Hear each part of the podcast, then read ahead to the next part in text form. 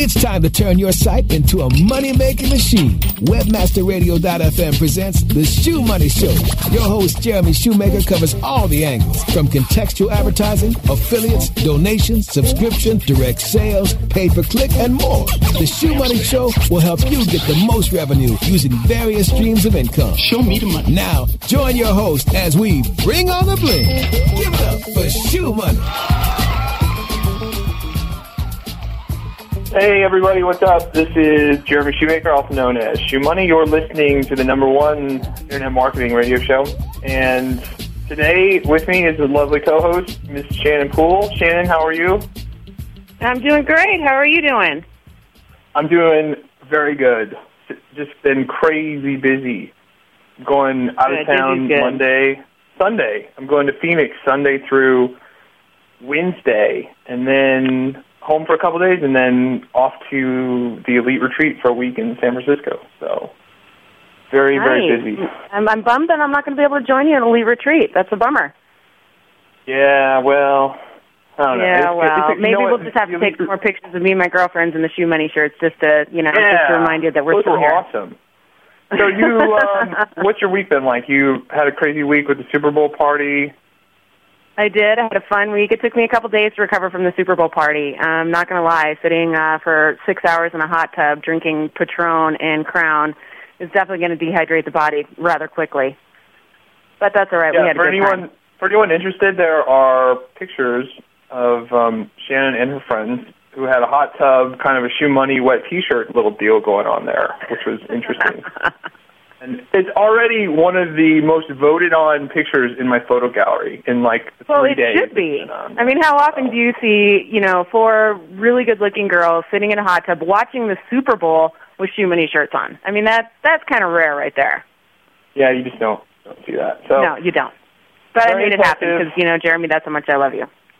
yeah, very very impressive. Thank you very much.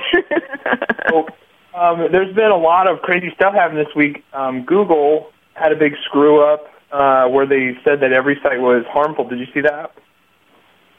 That no, no, I didn't. last- I heard a little bit of it, just um, people chatting about it on Twitter, but I just didn't get a chance to follow through with it. Tell us what happened. So last Saturday, um, it happened at eight in the morning. Google they pulled down data from this website. It's called like Stop Bad Stuff or Stop Bad whatever. And basically, it's a, it's a, like a uh, kind of an open directory that's not for profit, and they kind of aggregate um, one place that has a list of all the websites that you know basically will do bad things to your computer or attempt to. So it's it's really I think it's a good service that they do. Um, but what happened was is the the service that they're using for that accidentally well the story is put a trailing slash in the URLs. This is what Google's reporting, and so Google interpreted that as every possible site on the net was harmful, and it would not let you pass to that site um, through Google search engine. So, or at least it would give you this big warning page about. And, and it was funny. I posted about it uh, and posted my screenshots, which actually showed it showing Google as being harmful to your computer and my site and many other sites. So, I mean, I imagine during that, you know, hour and a half time that it was down, there was probably I don't know, you know, millions and millions of dollars lost in revenue, which is probably a, a drop in the bucket to them, but pretty interesting um, nonetheless. It also gave me one of those things that make you go, hmm, which is like, why does Google even show you in the search rankings the site? Like, why wouldn't they just take the site out of the search rankings, or at least now that they have, you know, the whole thing where you vote up and down things you like, why don't they give you the option to never show me things that could hurt my computer? I don't know. That's just something that crossed my mind. Yeah, it's What do you definitely a good point. Um, how, how much feedback did you get on your um, on your site that you posted in regards to how many people that we know or you know or any of your followers that were directly affected from it? You know, I, a lot of people were talking about like how much that cost their company revenue, or a lot of SEOs were freaking out because they were saying like a lot of their clients called them saying, "Why is my site? Nobody can get to my site. Google's flagged this. It's your fault. You're my search engine guy." And so, you know, they nobody really thought that, "Oh my gosh, every possible site is now flagged." Um, so it was kind of a a real a really scary time for a lot of search engine optimizers.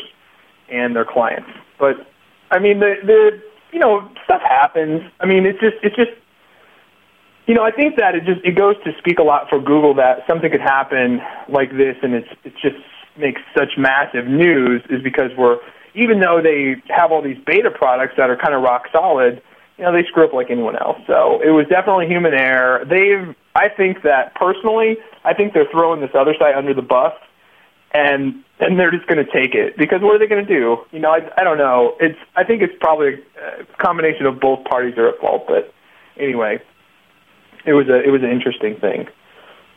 Well, that's, um, that's, that's just crazy. Um, who's going to be joining us today? Is it just you and I, or do we have anyone else coming on? Dwight from LinkXL, who I've talked to before. I actually interviewed him one time before. Um, he owns LinkXL. They were one of the first people to actually do contextual links inside of uh, content, and ones that pass PR, pass juice. They're what Google hates, and it should be a very interesting conversation. I, I'd like to ask him a couple questions. I interviewed him before, but the interview got was a little bit jacked up, and so I never got to post it. And so when we decided to do the show again, I you know I had written down I wanted to have him as a guest as soon as possible. So it was good to get him in. Um, oh, that'd be great.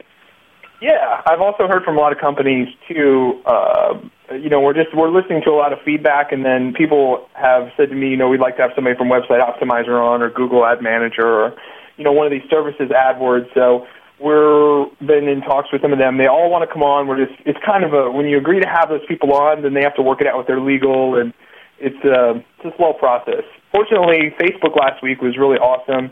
Um, you know, we we ended up not using as many lines as we thought we were going to, um, but it, it was it worked out, and uh, it was good to have him on last week. And everyone, it was amazing. I got a lot of great feedback about it from Facebook and the listeners. So thanks for those of you who listened. So good, today, good. You know, it's funny because be um, I was uh, visiting with Brasco um, last week, and he was kind of goofing on me via Twitter about um, how many uh, how many dates um, have been approached to me via Facebook and I just think it's funny, is uh, how many people ask you out via Twitter or Facebook